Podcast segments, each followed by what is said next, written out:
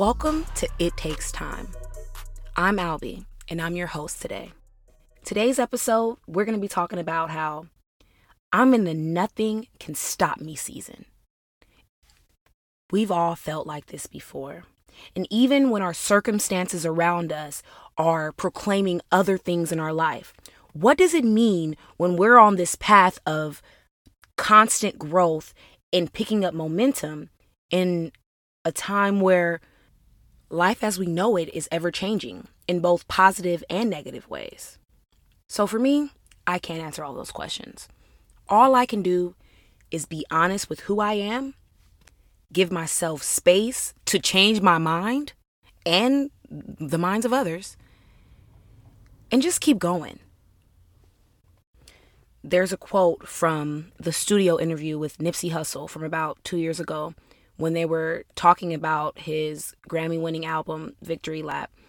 And he said a quote that comes into my mind every single day. Um, since I heard it, and more often over and over and over now that I'm in this space of becoming intentional with what I want to do. So he said, the only difference between me and anybody else that wants to do this, that's gonna do this, that's trying to do this right now, is that I just kept going. So for me, I'm in this space of, yeah, and nothing can stop me season, but what does that even look like? So for me, it started off with being intentional about what and where I was spending my time. And that started off with this podcast. I started It Takes Time with one of my lifelong friends. And I'm the type of person that if you, I might have the idea, and I definitely have the utmost confidence in myself that I can get things done. But I think that I always have a teammate concept in my mind where I know how I slack and I know how I procrastinate. So if I'm being held accountable by someone else, I'm going to hit the target every single time. Whether that is my competitive nature in that it just feels good doing it with somebody, but I felt a sense of freight train energy when I started this in this space with my closest friend. And really, at the time, my biggest motivator was the lack of connection that I felt with people. I felt like I would meet people and I would network, and the first few things that they would ask me would be, What do you do? Or what's my Instagram? Or something to rank my importance. Or maybe it wasn't even to rank my importance. Perhaps it is just a societal mechanism used to judge the value of the conversation. What can I actually do for them? And I never really confronted that until after I graduated college. And so for me, I, I started thinking about navigating in this world where we give people a title or rank of importance to navigate through this space. And because I had never really I wasn't on Instagram at the time, I always felt like I was valuable within myself. So to market myself in this real life condition of the Hunger Games supposed to be put on this pedestal and in competition with my peers and those around me and battling just to see who's fit and who's gonna win this arbitrary um, battle of entertainment and intimidation of who matters most. And so for me coming into this space, I just wanted to be intentional. And as we grew, I found out more and more about myself and who I am and I started being able to answer those questions when people ask me of what do you do? Oh, I do everything and whatever it takes. What's your Instagram? Oh, I have about three or four. Are you looking for a cooking class? Or are you looking for a podcast? Or are you just looking for a pretty chocolate girl? Which one is it? So, being intentional allowed me to enter a space where I started answering questions that I didn't know I needed an answer to, or didn't even know I wanted an answer to them. But really, for me, it was the reminder for myself at every moment that things take time.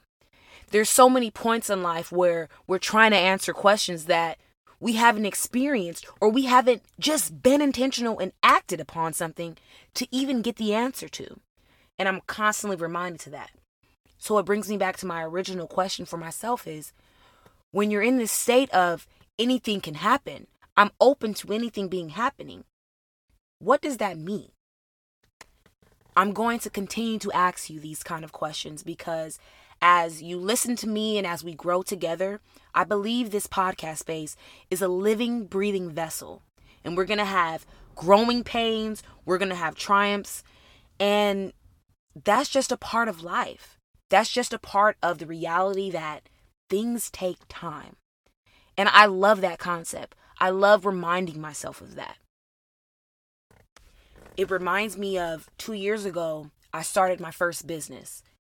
It was an ancillary cannabis business. So what that means is we we sold products that went that complemented cannabis products. So we didn't sell any plants or any flowers or anything. We just sold things like rolling trays, papers, bongs, glass tips, everything that you could think of, everything but the smoke.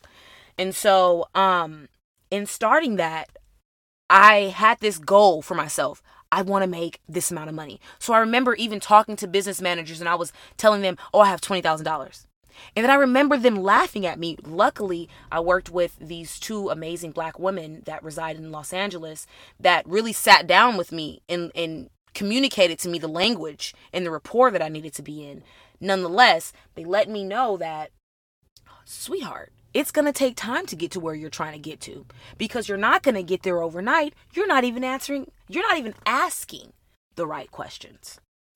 And it's not until two years later that I'm only starting to realize what I counted as a loss during that startup is benefiting me in every other aspect, and not only for myself, but for other people. Because during that process, although I was setting my sights on my North Star, I was able to learn how to get an S Corp. I learned the comparison between S Corps, LLCs, and all of the other different um, business um, um, titles that you can start up. I learned how to file proper taxes.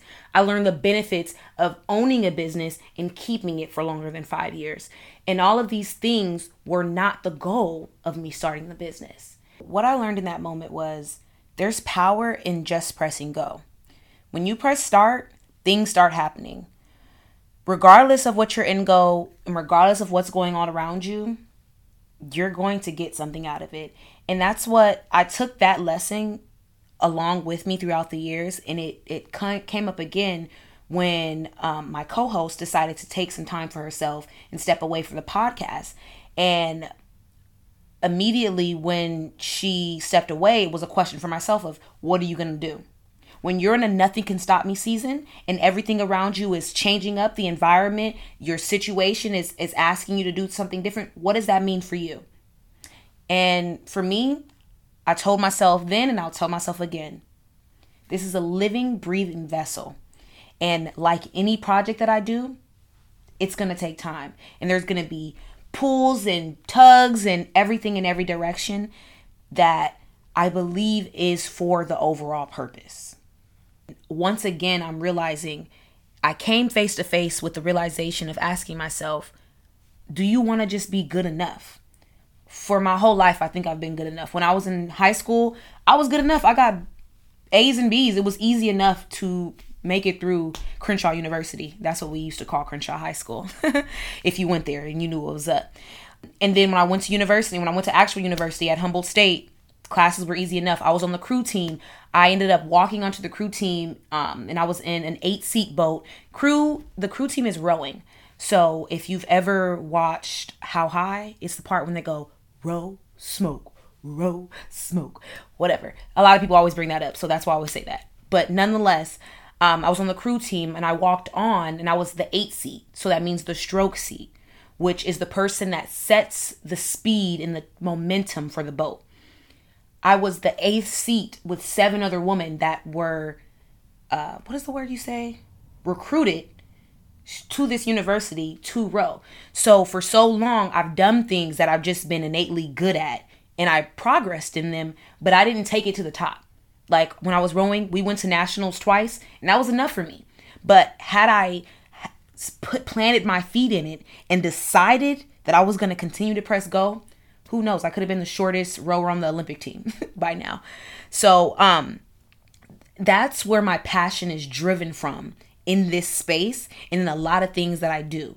My passion is driven from this decision that I made for myself where I'm going to be intentional and I'm not going to be just good enough.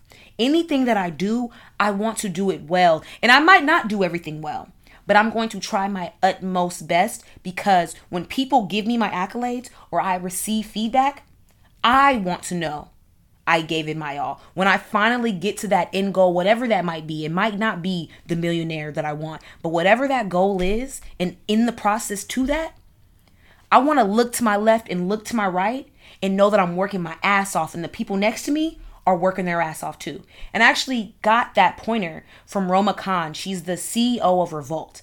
I met her last year at Revolt Summit she was standing behind me getting the icy and i asked her what was the what was the one thing that you think made a difference in the success of your space being the ceo of a multi-million dollar business and she said i put my head down and work and for my whole life i just i kind of had a confrontation with that because i felt like life is a part of experiencing and doing things so i never wanted to put myself in this box of just putting my head down and working but right now, when I'm in my nothing can stop me season, it's not a want. It's not something that I even can think about.